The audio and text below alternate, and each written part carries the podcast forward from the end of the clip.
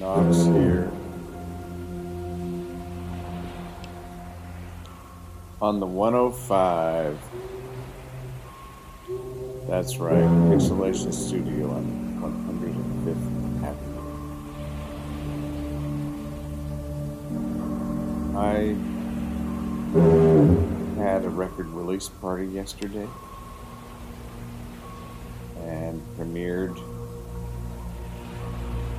first video off the album, uh, One Man's Opinion of Moonlight.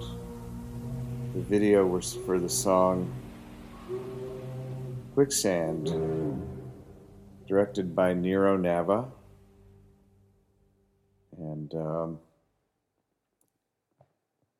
it was a great party, and the uh, the uh, video was very well received. I'm happy to say you can find it on my quick, quick, my quick, no, not my QuickTime channel, my YouTube channel, also on the front page of knoxbronson.com, and you know also on Facebook if you go there. Um, so Oh, pardon me. Last few weeks have been crazy with the record release on Friday and then the party on Sunday and just getting everything done. And we just filmed the video two weeks ago. And Nero turned around the editing in about a week and a half. Did, did an incredible job. Very happy with, with the video. Um, so, um, and I just kind of took it easy today. I had a, a friend in from out of town who uh, was an is an iPhone artist, and uh, she came up for the the uh, party, and we went out and did a little shooting today and stuff like that. After I dropped her off at the airport, I thought I would uh, take a break again. Still kind of you know coming down, not coming down, but just sort of you know decompressing from from all the uh, recent uh, stuff. And um, I went to see a movie called Fantastic Fungi, which is an incredible documentary about mushrooms and um, about the medicinal use of them, the, the, environmental use, how they are they are like uh, they, the mycelium are networks that store information and convey information between plants and uh, and the, their incredible importance within the ecosystem, and also in sort of a, a, a etheric dimension of of uh, as a night network, uh, uh, so, you know, under the ground around around the globe, and uh, I cannot recommend this uh, documentary enough. Of course, they go on about the psychedelic aspects of psilocybin mushrooms too for a bit.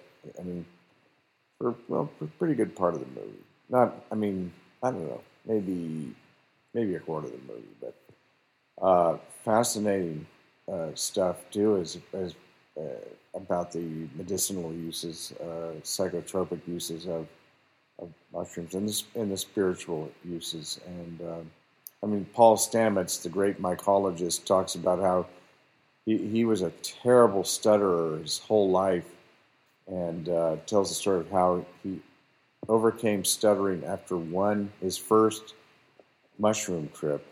Um, pretty amazing story, and they're uh, so I really recommend it if you can find it. If it's playing in your area, it's playing in downtown Oakland uh, at the new Parkway, and it plays pretty much every day at least once there.